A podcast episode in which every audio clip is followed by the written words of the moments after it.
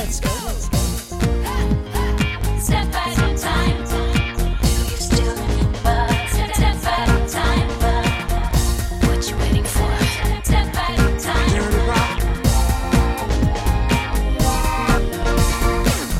Bonjour à tous et à toutes. Qu'est-ce que ça veut dire être libre? Et plus encore, comment obtenir cette liberté rêvée?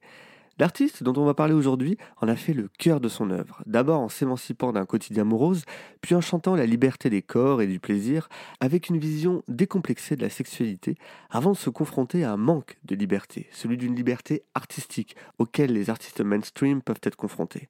Puis, la liberté de se libérer du personnage dans lequel il avait pu s'enfermer pour embrasser totalement qui il était réellement. Je m'appelle Thibaut et vous écoutez Le Jour Pop, le podcast qui vous révèle tous les secrets des tubes pop. Et nous allons retourner ensemble 26 ans en arrière, le 13 mai 1996, le jour où George Michael a fait son coming out. Step at a time. 13 mai 1996, George Michael est de retour dans les bacs avec un nouvel album, Holder, le premier en 6 ans, autant dire une éternité dans l'industrie musicale. Pour preuve, à l'arrière du livret de l'album, on trouve ces quelques mots adressés à ses fans, accompagnés d'une photo du chanteur de dos. Thank you for waiting, merci d'avoir attendu. Malgré l'attente, le public est au rendez-vous de celui qui s'est placé comme une des icônes majeures de la décennie pop 80, aux côtés de Michael Jackson, Madonna ou Whitney Houston, qui ont tous les trois déjà eu le droit à leur jour pop. La semaine de sa sortie, Holder se classe numéro 1 en Angleterre avec plus de 281 000 exemplaires écoulés, un record à l'époque, mais pour rappel, nous ne sommes qu'un mois avant l'arrivée des Spice Girls. George Michael qualifiera Holder comme son meilleur album, et c'est vrai qu'il marque un tournant pour le chanteur, aussi bien dans sa carrière que dans sa vie intime. Et pour mieux comprendre, retour 12 ans en arrière, en 1984.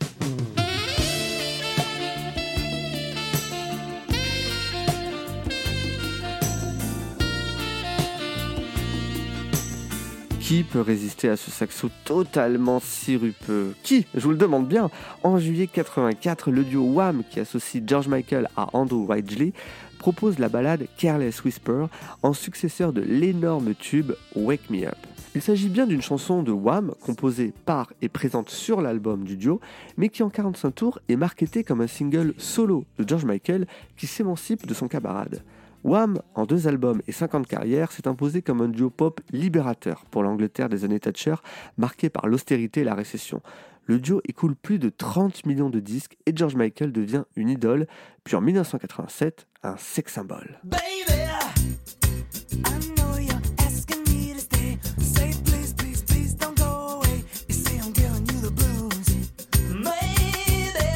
Avec Face, George Michael se positionne comme le Elvis des années MTV. Déhanché ravageur avec un petit postérieur bien moulé dans un jean filmé en gros plan, rien de tel pour l'installer au top du monde pop et lui permettre de rivaliser avec Michael Jackson, Madonna ou Prince. Et George pousse à fond la carte du sexe. D'un côté, il nous chante I want your sex, et de l'autre, nous confie suavement qu'il veut être notre father figure. De quoi faire fantasmer nombre de jeunes femmes et de jeunes hommes.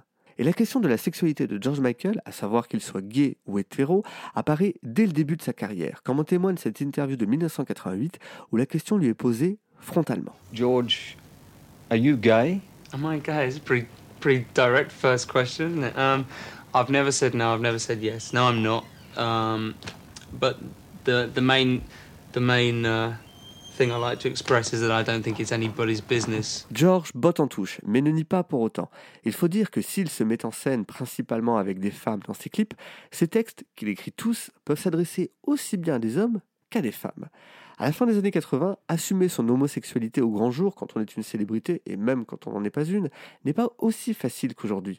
Si certains artistes ont franchi le pas, comme Elton John ou Boy George, et que d'autres ont joué d'une certaine ambiguïté, tel David Bowie, il faut se rappeler que c'est avant tout une question personnelle, de savoir et comprendre qui on est, avant de se l'admettre en premier lieu, puis de l'annoncer à ses proches, et enfin, en l'occurrence, au monde entier. Car à la fin des années 80, George Michael est perdu. Pris dans le tourbillon du succès phénoménal de Face, de ses 20 millions d'exemplaires vendus, d'une tournée mondiale d'une centaine de dates durant l'année 88 et d'une pluie de récompenses dont le Grammy Awards de l'album de l'année et déjà un MTV VMA d'honneur remis par Madonna elle-même. Ladies and gentlemen, the diva himself, George Michael. De façon plus singulière, il reçoit deux American Music Awards dans la catégorie Soul RB, celui de l'album et de l'artiste masculin de l'année. Je dis que c'est singulier car cette seconde catégorie récompense traditionnellement des artistes afro-américains et qu'il est le premier blanc à recevoir, succédant ainsi à Michael Jackson, Stevie Wonder ou Lionel Richie. Et à cette époque, certains artistes afro-américains crieront à l'appropriation culturelle,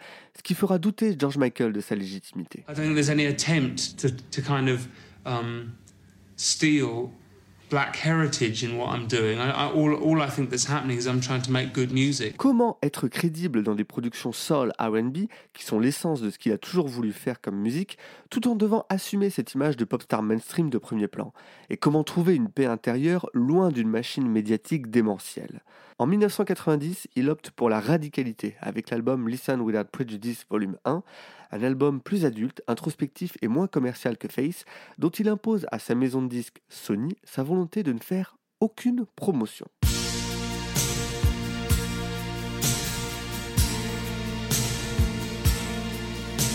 Écoutez sans préjugés, telle est la promesse de l'album où il n'apparaît physiquement ni sur la pochette du disque, ni dans le clip du single Freedom 90, où il est habilement remplacé par la crème des supermodels de cette nouvelle décennie, Naomi Campbell, Linda Evangelista, Christine Turlington ou encore Cindy Crawford.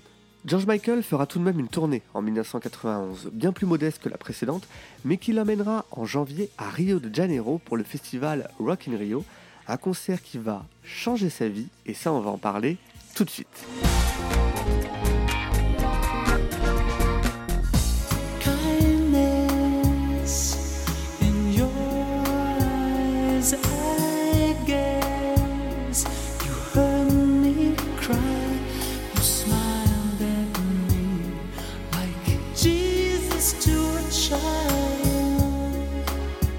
Just like, wow, I've met someone I actually think I'm going to fall in love with rather than just want the, their body for a while, you know?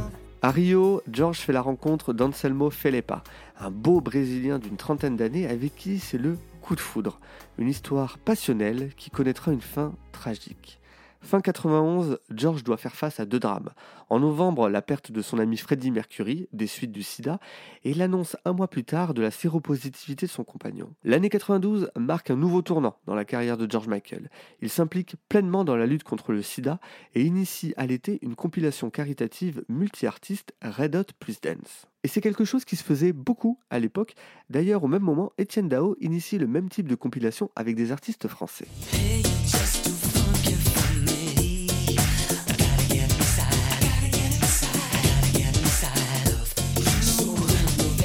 Mais cette compilation est une façon déguisée pour George Michael de diffuser les titres prévus pour le volume 2 de Listen Without Prejudice et qui est annulé par Sony à la vue des ventes perçues comme décevantes du premier volume. Frustré par un manque de liberté artistique et par une vision purement mercantile que peut avoir Sony de lui, George Michael décide de ne plus sortir d'album tant qu'il n'est pas libéré de son contrat, et en 1993, il intente un procès à la multinationale nippone. Un procès scruté par toute l'industrie musicale. Si George Michael, une des têtes d'affiche de l'industrie mondiale, réussit à récupérer son contrat, cela risque de créer une jurisprudence prête à éclater l'ordre établi. Our relationship broke down because they said, no, you are this kind of artist. This is the kind of artist that we sell. This is the kind of artist we know how to sell. And if you don't want to sell yourself that way and you want to go off on this journey and find this other audience, we're not going to support you. Un procès dans lequel George Michael mettra toute la colère et le chagrin qu'il a en lui suite à la mort prématurée de son compagnon à seulement 36 ans en mars 1993. He was my savior. It's still very hard for me to explain how finding a companion at that stage in my life changed me. En 1994, George Michael perd en première instance puis en appel contre Sony, un procès qui lui coûte près de 6 millions d'euros de sa poche. Une bataille judiciaire qui a coûté du temps et de l'argent au chanteur, mais qui trouve en 1995 une sorte d'issue. DreamWorks et Virgin s'associent pour racheter le contrat de George à Sony en vue de la sortie de son troisième album solo, Older. George Michael a 32 ans sort Older. Alors ça peut avoir l'air un peu prématuré de sortir un album avec ce titre quand on a cet âge-là, mais pour avoir 32 ans, je peux vous confirmer que oui, c'est plus difficile de sortir du lit le matin et de résister à s'endormir tôt le soir. hein. Older, c'est le pinacle de la carrière de George Michael, l'album dont il s'est dit le plus fier, et a raison, un album sombre et mélancolique sur le deuil et la guérison. Et la chanson qui ouvre l'album, sublime chanson que je vous ai diffusée juste avant, Jesus to Child, elle est dédiée à Anselmo Felipa, ce dernier qui est présenté à l'époque pudiquement comme un ami très proche du chanteur, bien plus qu'un véritable amant. On y trouve également Holder, la chanson titre, où il s'adresse à son compagnon qui est désormais out of time, hors du temps.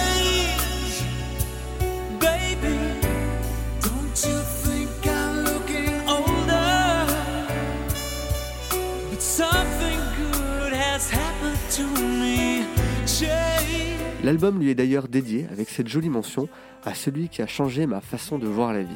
On trouve également une autre dédicace pour le musicien brésilien de bossa nova Antonio Carlos Jobim, celui qui a changé la façon dont il écoute la musique et que George Michael a souvent cité comme référence. Il y a quelques titres de l'album qui sont infusés par cette vibe brésilienne.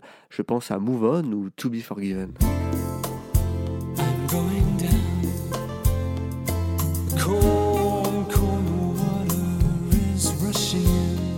George Michael écrit, compose et réalise l'album quasi seul, mais il travaille sur deux titres assez marquants avec le producteur John Douglas. Le premier, c'est Spinning the Wheel, un titre évoquant un couple libre vivant avec la peur du VIH.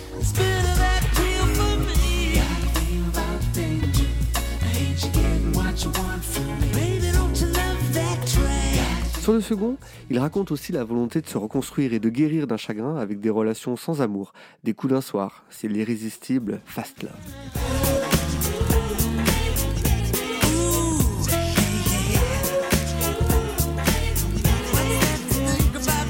Si le titre a pu vous sembler familier, c'est qu'il sample le morceau Forget Me Not de Patrice Rutchin, paru en 1982 et qui connaîtra un énorme succès un an après Fast Love en servant de base au morceau Men in Black de Will Smith en 1997. Je vous passe les trois à la suite.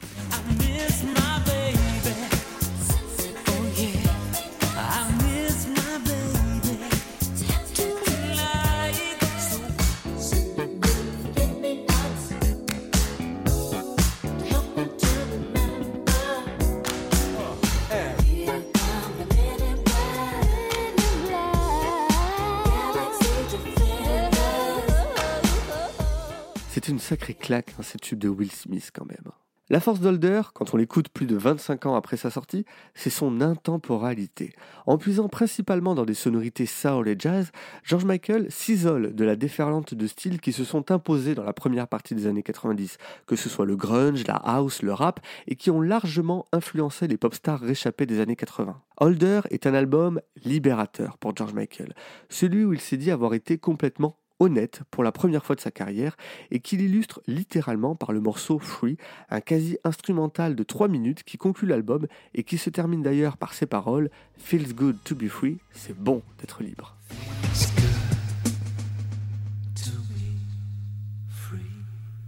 Libre, George Michael ne l'est pas encore totalement, vous vous en doutez bien. Son homosexualité n'est plus qu'un secret de polichinelle pour le grand public, mais n'a jamais été avoué frontalement. Un secret qui va être percé au grand jour, et ça on va en parler tout de suite.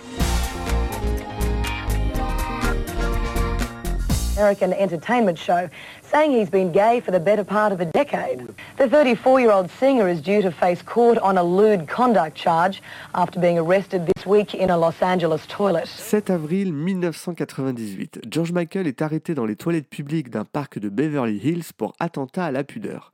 La raison?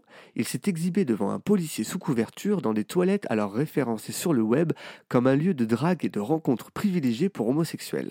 En 1998, Internet en est encore à ses débuts et Tinder, Instagram ou OnlyFans n'existent pas encore et pour beaucoup d'hommes, le cruising permet de satisfaire sa libido. Le cruising, pour ceux qui ne savent pas ce que c'est, ça fait partie intégrante de l'imaginaire et de la culture homosexuelle masculine. Faute de lieux de rencontre dédiés, des hommes se retrouvent dans des endroits connus pour être des lieux de drague, que ce soit des forêts, des parcs, des parkings, ou en l'occurrence des toilettes publiques pour, disons-le clairement, tirer son coup. La nouvelle fait évidemment l'effet d'une bombe médiatique et George Michael se retrouve face à deux choix. Peut-être s'excuser pour son comportement et tenter de faire oublier l'histoire, mais pas de slut-shaming ici, aucune excuse n'étant nécessaire dans ce cas précis. Il opte pour une autre option, assumer et prendre la parole trois jours plus tard sur CNN pour faire son coming out une bonne fois pour toutes. So, in unambiguous terms, what is it that you want to say? Uh, I want to say that I have no problem with people knowing that I uh, I have a relate. I'm in a relationship with a man right now. I have not been in a relationship with a woman for almost ten years. Um, I do want people to know that the songs that I wrote when I was with, with women were really about women, and the songs that I've written since have been fairly obviously about men. I'm, you know, I'm a very proud man. I want people to know that I have not been exposed as a gay man in any way that I feel. Um, uh, I don't feel any shame for. I feel stupid and I feel reckless and weak for having um, allowed my sexuality to be, be exposed this way. But I don't feel any shame whatsoever, and neither do I think I should. Let's go outside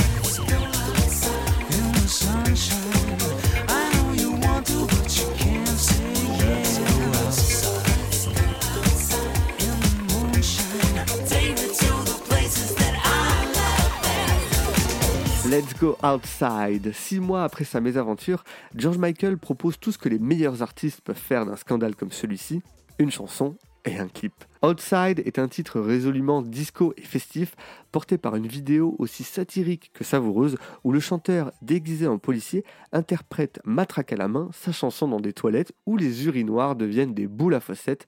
C'est, excusez-moi du terme, jouissif. Outside accompagne la sortie du best-of Ladies and Gentlemen, un des best-sellers de la fin des années 90 et qui marquera également la fin de la période dorée de George Michael.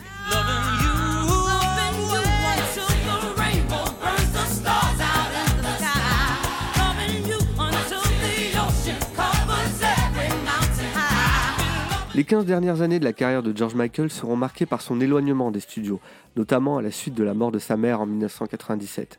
Il publie un album de reprise en 1999, avant un ultime album original en 2004 qui ne marquera pas les esprits, contrairement aux nombreux démêlés judiciaires qu'il connaîtra dans les années 2000, principalement liés à sa consommation de drogue. Le chanteur se consacre ensuite à des œuvres de charité, mais également à asseoir son statut de légende de la pop avec une gigantesque tournée mondiale de deux ans qui s'arrêtera au Stade de France en juin 2007. Okay, we've got some breaking news uh, coming to us here via Thames Valley Police, who have confirmed the death of the singer George Michael at the age of 53. Le soir de Noël 2016, George Michael s'éteint prématurément à l'âge de 53 ans des suites d'une santé fragilisée par une vie faite d'excès. Il laisse derrière lui des chansons intemporelles, mais surtout l'image d'un artiste qui a réussi à atteindre la liberté qu'il avait toujours recherchée, celle de pouvoir créer et construire son œuvre comme il le souhaitait, mais surtout celle de vivre sans avoir à s'excuser. Une liberté qui n'a cessé de chanter et qui résonne encore aujourd'hui.